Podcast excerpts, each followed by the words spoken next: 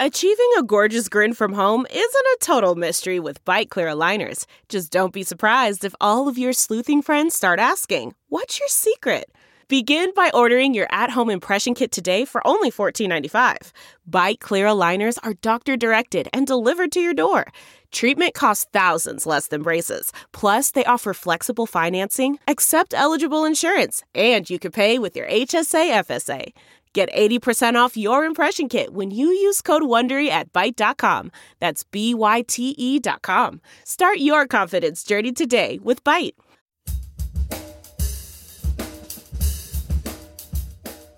My suffering didn't make sense unless I did something about it. Otherwise, I don't think I would have been able to kind of endure what I've endured.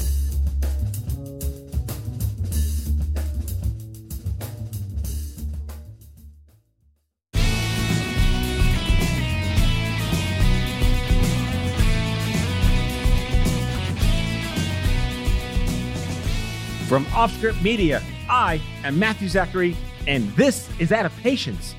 You know, across the years of running Stupid Cancer, I can't tell you how many times I was approached by other young adult chronic disease communities asking if we'd franchise the brand.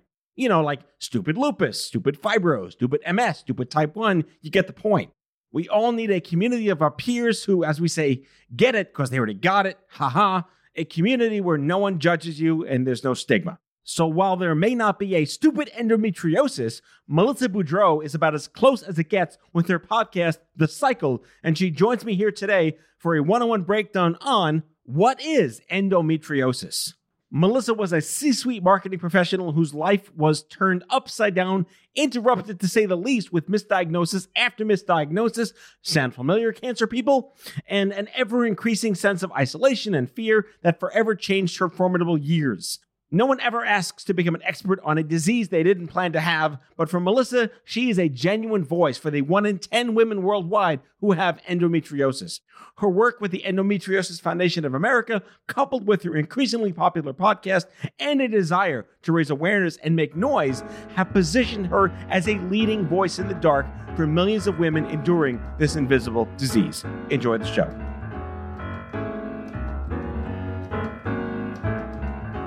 Melissa Boudreau, thank you so much for coming on Out of Patience. It's been a long time coming, but not really because we kind of just met. But I think we kind of struck a BFF right out of the gate because we kind of have nothing but only things in common. Total BFFs. I'm so excited to be here. So you are the me of endometriosis, says me. And what I mean by that is you are like if there were a stupid endometriosis, you kind of embody that. And I really connected over this idea that, you know, uh, all things being equalized, it sucks to have anything bad when you're not 80. Yes, absolutely. And I, am humbled and honored to think that I'm the, the you of endometriosis. Very flattering. Or, or just tell me you're not. I, there could be others. I'm just, I'm suppositioning here.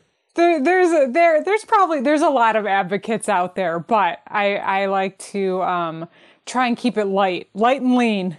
Well, yeah, and just for the listeners' sake, Melissa and I chatted last week and got acquainted through lots of mutual friends, and we're also podcasters and advocates. But I want to start with one really critical lesson for those who precede us in the millennial and Gen Z markets. How important is it to work retail? It's so, it's literally the most important thing you can do. It teaches you everything you need to know about life. Everything. Right out of the gate, you work retail. Yeah, right out of the gate. So I mean, I worked a couple other, I had an office job where it was like, I was in my young 20s and I remember like taking naps like under my desk. Like I was not ready for that because, uh, you know, I was still going out and having fun. And then I was like, I really just want to do something I enjoy. And so right out of the gate, I was like, I love being outdoors. I love rock climbing. I love doing all of these things. And I ended up working at a company called Moose Jaw and thought I would work there for like a summer so I could get a discount on a bunch of cool stuff. And uh, yeah, 13 years later, I left. I worked retail for uh, like maybe a week, and then I got a job as a busboy, which I don't know if that's an upgrade or a downgrade. Busboy is kind of not quite retail, but it's definitely customer service in the yeah. worst sense when they just throw their empty water glass at your head. For sure. I bet you had some empty water glasses thrown at your head multiple times. No one actually knows what goes on behind the doors of the kitchen unless you're a busboy. You see everything. You know, the sausage is made, but then there's stuff that makes the stuff that makes the sausage. Busboys are the windows into the soul of restaurants. They know everything. They, they would be good ones to talk to about which restaurants you should and shouldn't go to. Right. So the spit in my sandwich at the mini mall in the in the mall in the 80s high school student friend of mine versus the did you spit in my order glass because I didn't give you a good tip and I was rude to the waitress uh, guy that was me. I didn't spit in the cup. But the value of having that customer service tolerance at an early age is so important. I just wanted to get that out to the listeners because we share that. Yeah, I I, can't, I literally couldn't agree more. I uh, swear I learned just how to be empathetic and gracious and really just take every swing that was coming at me through working in retail and patience. Hence, yeah. well, you know, one of the things, you know, not to be tongue in cheek, but really it, it's a huge lesson in how to not freak out. No, and I, I hear you and tongue in cheek, and I see what you're saying and everything that we're talking about. So, quick diversion to mentions of all the parents with teen kids out there. Please do to them what my dad did to me, which is said, get a fucking job. And that was it. I got a job. Retail. Yeah. Bus boy. Yeah. That's it. It's got to work. Movie theater, something. Yeah. Oh my get, God. Get out there. A deli. Yeah. I think amongst all my high school friends, we either worked at like KB Toy and Hobby or the United Artists Movie Theater or Kmart. And I think some of them worked at a couple of the random diners around Staten Island where I grew up. So yes, we need that level of comeuppance to come back. I mean, the fact that you mentioned Kmart, you know, that's from Detroit and I'm from Detroit. So, you know, you're speaking my language. You know, I never heard of Moose Jaw, but then I realized I'd never heard of Kroger's because I'm also like from the East Coast and we're sheltered with like Pathmark. And then like that must be a Dick's Sporting Goods of Michigan, right? Yeah, kind of. And it has a huge e-commerce. Like I would say online is is one of the biggest areas that people shop. So if you're to like backcountry or you know, REI, very similar to those online. Got it. Understood. So you went to Michigan, you studied actually what you're kind of doing, which I think is rare and unique and should be acknowledged. You have a BA in business administration, a master's in PR and advertising. You know, I think retail was kind of like forced upon you, but you, you already kind of knew it was necessary. Yeah, I, I, mean, I like I said, I did it because I wanted the discount. End up falling in love with the company because they were so marketing focused and fun and cool and hip. And one thing I have to correct you: I went to Michigan State. That's a big oh my competitive thing here. Yeah, that my, let's not my mis- elite. I, my coastal yeah. elite ignorance is preceding myself. yes, please don't make that mistake. My goodness. Is that the blue one or the not blue one? It's the green one. Okay. It's the okay. green one. Right. Yeah. We're the green one. But yeah, so yeah, I I honestly I was working in retail, started working in marketing and decided to go back for my master's to learn more about that trade because I fell in love with it. I love to do this because it really sets the stage on like when just when you think things are set straight ahead. You're getting your bearings, you're growing up, you're doing your 20s, and then shit happens you didn't ask for. So let's start to talk about where all the things you didn't plan for began to become your plan. Yeah. So, I mean, chronic illness definitely started to creep in. So, when I was younger, and for people who don't know, like endometriosis affects you around your cycle. And when I was younger and in high school, I would be sick and have pain, but just thought it was normal, never talked to anybody about it. And so just ignored it and just, you know, went on with my life like everybody else and would have a couple bad days a month and was like, eh, whatever, everything's fine. Because I thought it was. Then I'm in my mid 20s, working retail, hustling, like a general manager of stores, moving around, doing all my thing, loving life, just enjoying things. And I start to get just really sick. Like my friends are going out to the bars. I'm like, maybe I've been going out too much. You know, maybe it's something like I need to chill out for a little bit. But then I got to this point where I was, I didn't notice, but I was only eating crackers and broth for like weeks and I was getting skinny. And then I passed out one day at work and I was like, all right, something's wrong. Like, I gotta go figure out what's wrong with me. Totally thought I like an ulcer or GI issue. Went to, had every GI test under the sun, which is not fun, as I'm sure a lot of people listening already know and they they were like, "Nah, you got IBS," and I was just like, uh, "I don't think I have IBS." My intuition knew, but I was like, "Okay." In my teens, in my 20s, you know, I knew like I didn't feel well, but I, again, I did think I was invincible. I was going out, I was having fun, I was ignoring any of the symptoms that I may have had. Just pretend, you know, when you're that age, you do think you're invincible. But that's normal. Honestly like i i had to learn you know they say like I was today years old when I learned this. Like like 10 years ago, I was that day years old. When like the gene of invincibility is really a gene. You are born and raised to be a hunter-gatherer and whatever your Cro-Magnon instincts are, you don't start to get a sense of like, oh my God, there's consequences until you're 24. So your entire teens Yes. and college like I went through that too. Like, hmm, my left hand doesn't work. I wonder what it is. Oh well, I'll just play piano this way. Like that's you Yeah. can't fault us for feeling that way. No, 100%. And when you're that, right, you, when you're that age, you are not thinking anything else, but you can do whatever you want, anytime you want, any time of day. So my question to you is were you relieved when you were finally diagnosed with what it actually was or was it not that simple? I was. I, I actually diagnosed myself because of the lack of awareness. I literally Googled IBS and found out that I I had endometriosis. I mean, based on the symptoms, I diagnosed myself. Then when I actually found out, I was relieved, but I didn't know what it meant. All right. so for this human you're speaking to that does not have a uterus or any woman parts, what is the 101 of endometriosis? Okay, so there's not a lot known still about it. So there's just theories. Nothing has been proven exactly as to what it is, but it is defined as endometrial like tissue, so tissue that is similar to the tissue that's inside the uterus grows outside of the uterus. Causes lots of pain. So it, it's these like lesions, and then those lesions form like almost like a laffy taffy type tissue, and it sticks all your organs together and causes all sorts of issues. So it's not just like a menstruation issue. You can have pain seven days a week, every single day of the month, and then it, as it progresses, it causes a lot of it can cause a lot of issues. So for me, it did attack my bowel. I didn't know, and I had to have a bowel resection. Well, you had me at Laffy Taffy until bowel resection. So now I'm on Yeah. bowel resection. Sorry. yeah, had to just stick that one in there. Oh, yeah, you gotta stick the landing, but you did a good job. so honestly, like, all right, so now I'm traumatized learning what this Yeah. is. Oh my god, that's crazy. But is Yeah. this par for the course? Is this what becomes the normal expectation of when women are afflicted by this? You know, this is the problem. There's so little awareness and research on it that a lot isn't known. So there's different stages. I happen to have stage four, but the stages don't even really mean the level of pain. I think it's just the amount of disease. So as of right now, we don't know why we get it. There's no cure for it. There's no, there's just a lack of awareness. So my case could be totally different than somebody else's case. And I haven't found two people that have had the same symptoms, the same issues from it. So that makes it even harder to figure out if you have. Is there any sense there must be some data on how many women are impacted by this every year personally? Yeah, so there what we know is it's 1 in 10.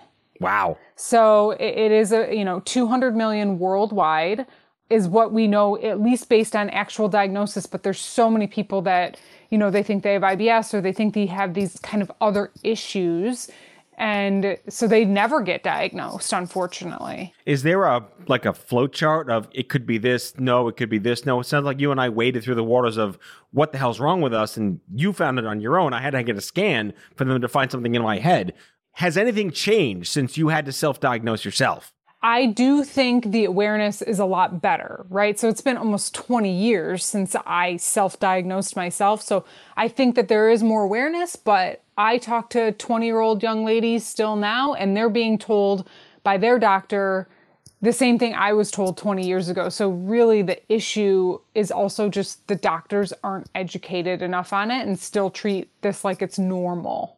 Is this a GYN issue, or Yes. is this like a ENT issue, or some all, kind of? all like you go it's a GYN but if you go to the ER you know it's dismissed and people you know people have had cyst rupture so part of this disease is you can get cysts within your ovaries or outside of your ovaries and they rupture and that's also very dangerous but when people go to the ER they're they, the doctors don't know there's just it's such a gross lack of awareness but you ask me I think it is better it's just it's still not there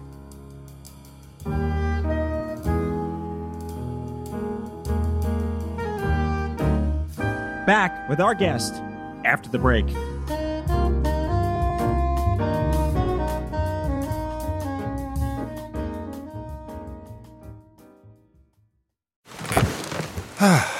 The comfort of your favorite seat is now your comfy car selling command center, thanks to Carvana. It doesn't get any better than this. Your favorite seat's the best spot in the house. Make it even better by entering your license plate or VIN and getting a real offer in minutes. There really is no place like home. And speaking of home, Carvana will pick up your car from yours after you finalize your offer. Visit Carvana.com or download the app and sell your car from your comfy place. Delve into the shadows of the mind with Sleeping Dogs, a gripping murder mystery starring Academy Award winner Russell Crowe. Now available on digital. Crowe portrays an ex homicide detective unraveling a brutal murder he can't recall. Uncovering secrets from his past, he learns a chilling truth. It's best to let sleeping dogs lie.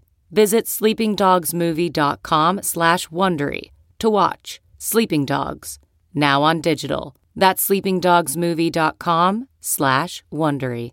CarMax is putting peace of mind back in car shopping by putting you in the driver's seat to find a ride that's right for you. Because at CarMax, we believe you shouldn't just settle for a car. You should love your car. That's why every car we sell is CarMax certified quality so you can be sure with upfront pricing that's the same for every customer. So don't settle. Find love at first drive and start shopping now at CarMax.com. CarMax, the way car buying should be.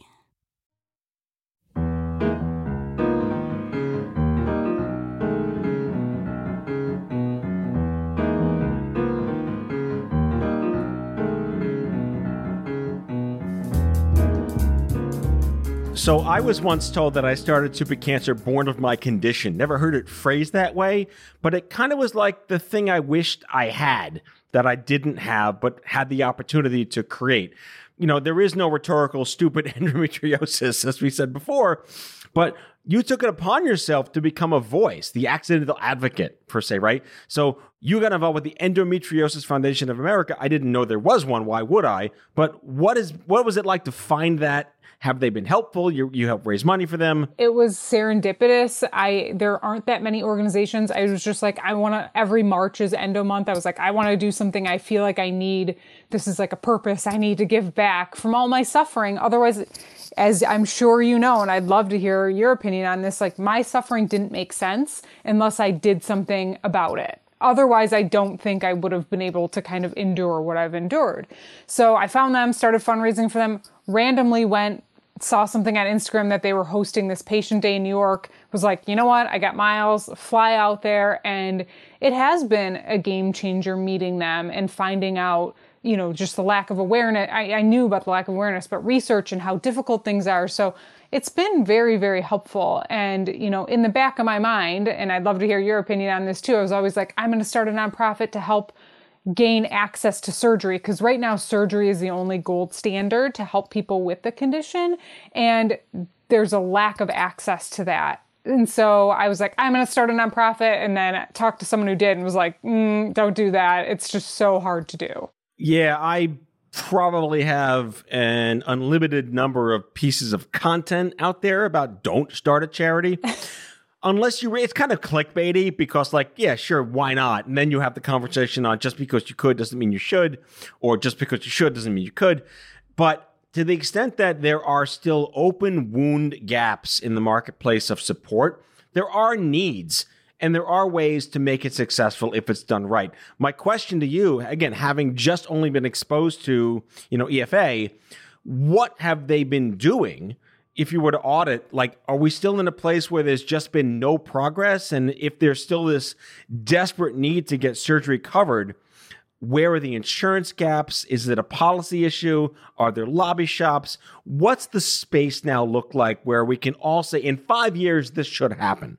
All of the above, everything that you just mentioned is still an open issue. They are working very hard to try and get at least like in a congressional level getting support, you know, from the NIH. I mean, that's not even happening. The dollar, the funding isn't even there. So that's like a huge first step. And then the next step is getting it recognized with the insurance companies and what the actual treatment is. So, you know, right now there's all these you have to do this, you have to do that, you have to do this before you can even get a surgery and, you know, insurance companies are approving a version of the surgery that doesn't really actually help the patients. But because of, you know, funding and money and all of that, a lot of patients are having what's called an ablation surgery, which actually isn't hasn't been proven to be very effective in helping. So the foundation works on all of those things, but mainly also research because so much is not known about the disease. So if we can figure out what are the biomarkers, is there a way to diagnose it without having surgery? A lot of those steps as well. And then getting access to patients. Right, because this isn't like, oh, get a pap smear. It's completely different. Yeah. It's completely different. So as far as like peer to peer, you know, like meeting Mm-hmm. someone like you who went through this, my whole shtick about advocacy is making something suck less for the next me. What could that possibly look like when you connect with that next young twenty something with early symptoms?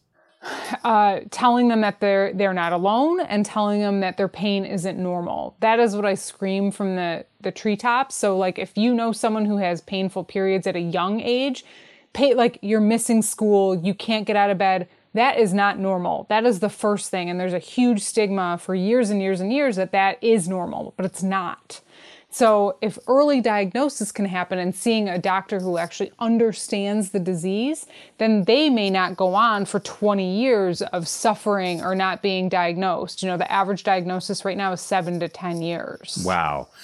Yeah. Uh, That's, I mean, that if you could get diagnosed at 20, have the proper surgery, there is potential that you could go on and be, and be like, oh yeah, I had that, and then almost forget about it. You know? yeah, genomics and predictive medicine haven't even begun to think about this type of body part yet. Yeah, I mean, yeah, that's definitely it's just it's not at the forefront. And I'm not like a, you know, rah rah women's like lib. I mean, obviously I am a female, but I do think that women's healthcare isn't at the same doesn't get recognized the same as maybe community or diseases that affect both both sides. Well, I see parallels here, not just to the young adult cancer movement. We had discussed this on our call last week. This is basically some kind of um, it stagnates your ability to become a productive member of society. And it's an economic burden to our country when you can't buy things and go out and have kids and hold down a job when a chronic disease gets in the way of your productivity. That was what framed the entire narrative around young adult cancer. Not just that we got it more, we died more, we suffered more, but like by improving our abilities to live with, through, and hopefully beyond it, it helps the economy. it helps us Yeah, have more kids, 100%. keep our jobs, Yes. be less stigmatized. I Yeah. can't help but want to just proffer out extemporaneously that this is a women's health, women's rights issue as much as breast cancer in the analogous Yes. nature. Yes, I 100% agree with you.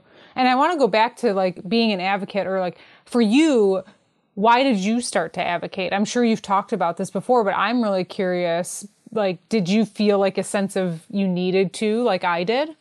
I never knew it was possible that I could do something that made shit suck less for someone Yeah. like me. It wasn't until I had that gestalt moment. I mean, I've told this a million times, but I spent seven years alone. I thought I was the only kid with cancer in his 20s. And then I met this one guy who was like this uh, you pull a thread on the sweater and the whole thing unravels, and behind the Wizard of Oz curtain were like 50 me's. I'm like, where the hell have you people been?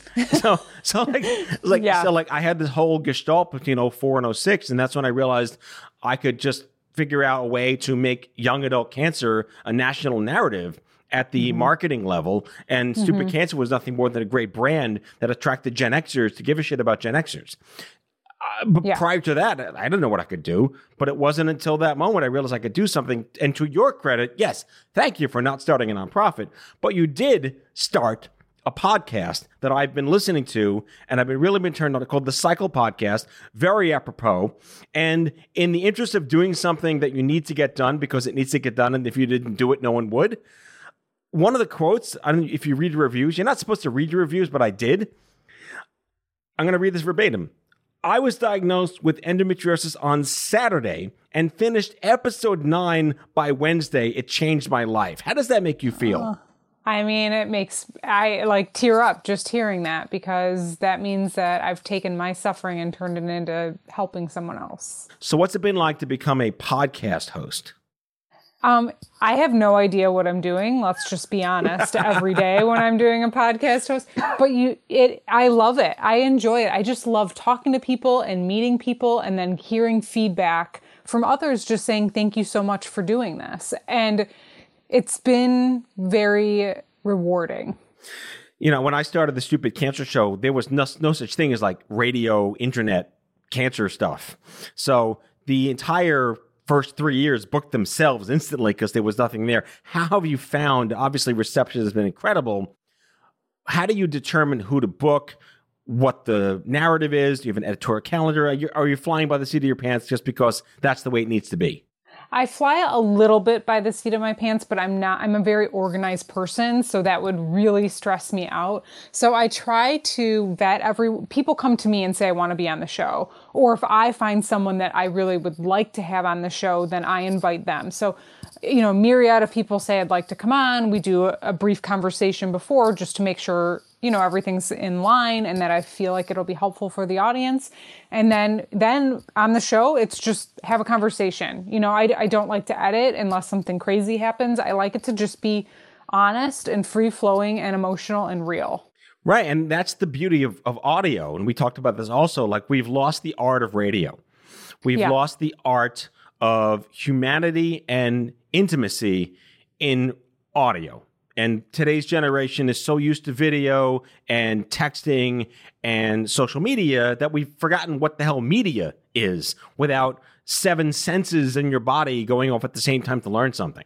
Yeah, I but I also think that there is a there must be a craving for audio because podcasts are so insanely huge right now. I think people are starting to reduce wanting to reduce the seven senses and they want to go back to you know, a place where they can just listen and observe instead of just being so overwhelmed with a million things dinging on your phone and going crazy. Yeah, and note for the listeners, Melissa and I are fully aware there are only five senses. We're just saying seven because we're being uh, just trying to make absolute ridiculousness of the fact that we're so overwhelmed with crap these days. Yeah, everything's always ding ding well ah you know I it's know. just a, it's a lot. And there's nothing like listening to a radio show or a podcast and going for a walk. Like that is just a what? it's very a, a walk. oh, wait wait how do you spell that? It's a new thing people ah. are starting to do. You know my my daughter's 10 and she's like do they call it ambulance because of ambulatory? I'm like you're 10 why why do you know this that, that's amazing. Yeah. I don't know what I did right or wrong with my wife, but you know, here she is. Anyway, so going back to what this walking thing you talk about. Yes, let's remember if COVID did anything, even the silver lining of COVID is can we just slow down a bit? We yeah. could still be nervous as fuck and freaked out to the end of days, but it's just nice to. I, I haven't traveled in a year and trying to find the bright side. It's been just so nice to not feel the need or the want to have to leave my house. Have you have have you felt that same way? I honestly think that it's been like healing for my body to not be on the go 24/7, which is what I was before March. Yeah, cuz you went from uh, Moose Jaw to uh, to like the AMC, like like uh, movie theaters or something. Yeah, yeah. Emagine Theaters. It's Midwest company, and yeah, I was their chief marketing officer, and it was an amazing role. You know, I love the movies and I was all over traveling the locations, going to LA, going to New York, and it was fantastic. But I was on the go 24 7. Right. And because of COVID, that whole industry is shut down. Yes, and I no longer work for that company. That is correct. Yeah, that industry is really, really suffering because of COVID. Absolute horrible consequences. And again, it goes back to you've got enough to deal with with your chronic disease. yeah. Like losing your job on top of that. Like this is today's narrative for people our age. Yeah, what I do, uh, silver lining, I want to go into that for COVID is I was laid off and I was like, oh my gosh, like head spinning. Like, I remember it was like a Sunday night. I went running downstairs crying to tell my husband. And then for the following weeks after that, I was like, I'm going to read a book. I'm gonna get into a meditation. Wait, wait. A what? Yeah. A, What's uh, yeah, that word? A, I know it's like paper in between like this like harder cover. yeah.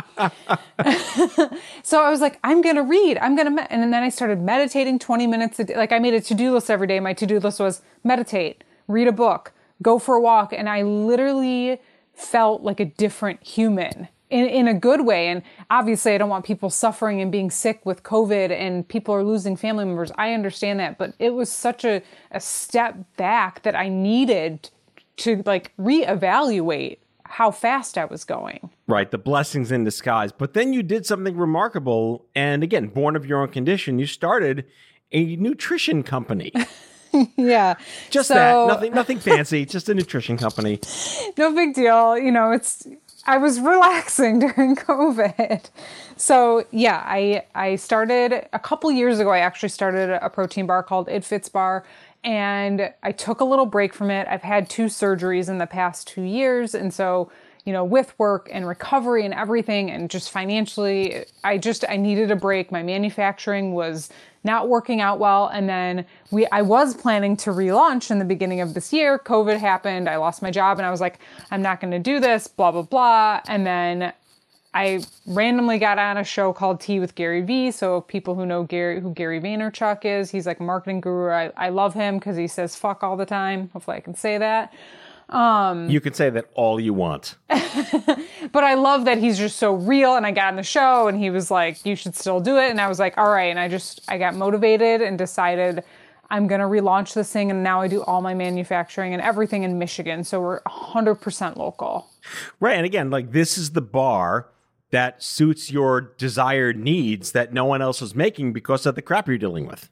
Yeah. So inflammation is a huge part of endometriosis. And I'm sure your community understands this too, right? You have to change, you can't, you have to change how you eat, you have to change your lifestyle. So I stopped eating dairy and gluten. I'm allergic to dairy and was always on the go, like I was talking about. And I needed more protein. And I was like, I'm just, I can't find one that tastes good or that's not like loaded with crap or loaded with sugar. And so I just made one. I decided to do it. I love that. And again, we talked about one of the things I want to do on my show is there's this this wellspring of of young adults who have gone through all sorts of horrible chronic disease crap, cancer, type one diabetes, whatever it is, and they started their own food company of some kind, whether it's this or this or this or this, and you're part of it. This is like there should be an entire like TV show series on the products that were created out of need from people who didn't have something. And this, this, the It Fits bar is exactly that. So congratulations on that. And Thank I got to tell you, like, like this whole thing is, it's like no one asks for the shit happens store to be where you have to shop one day, but what you do with it really becomes sort of like your byproduct. Can you give us, just to wrap up, a couple of life hacks for the endo community? Like, what have you learned the most to make things work in the life hackiest kind of way? I mean, I think the biggest things, like I said, and I know it's like so cliche, but it was starting to meditate really changed my pain even you know daily pain it helped reduce it. So that is a life hack that i think everyone should no matter what. Yeah if you're the healthiest person in the world i think it's something that everybody should do. But then also just having gratitude for what you do have. And i know it's so hard when you're sick and you can't get out of bed and you feel awful but you have fresh water you have a roof over your head you know, going back to those basic needs always propelled me to keep going forward because I knew no matter how sick I was, I know how lucky I am too. And I'm alive. I mean, at the end of the day, what am I going to do with this thing? I'm alive. I'm going to just keep pushing forward and and remembering that like we're alive, we might be really sick, but we're here. So what can we do with that time? Famous last words. No, I'm totally kidding. Not famous last words. Famous first words I've heard actually being used for that case. How do we make the most of the time that has been given to us? There you go. Yes. I remembered it. Beautiful. And it's true. It's true. Well, Melissa Boudreau, host of the Cycle podcast, I highly recommend it. We put a link in the episode description founder and CEO of the It Fits Bar, also available online. We'll send that link out as well. And uh, I love the fact that you are working in philanthropy with the Endometriosis Foundation of America. Kudos to you. Wonder Twin Powers activate. Let's go break some more shit. Let's do it. Thank you so much for having me on. Thank you for everything that you do too. I'm so glad we're connected.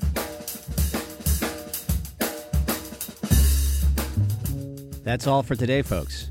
If you like the show, be sure to subscribe, leave a review, follow us on social, and tell all your friends to listen. Out of Patients with Matthew Zachary is a product of Offscript Media. Our executive producer is Matthew Zachary. Our senior producers are Jen Horangeff and Andrew McDowell. Darren Tunn is our production intern. It is recorded, mixed, and edited by Matthew Zachary. Our theme music is by the Mike Van Allen Quintet and by Mara. For advertising and media inquiries, email media at offscript.com. Hit us up at contact at offscript.com to share comments, feedback, and make guest recommendations. For more information, visit offscript.com.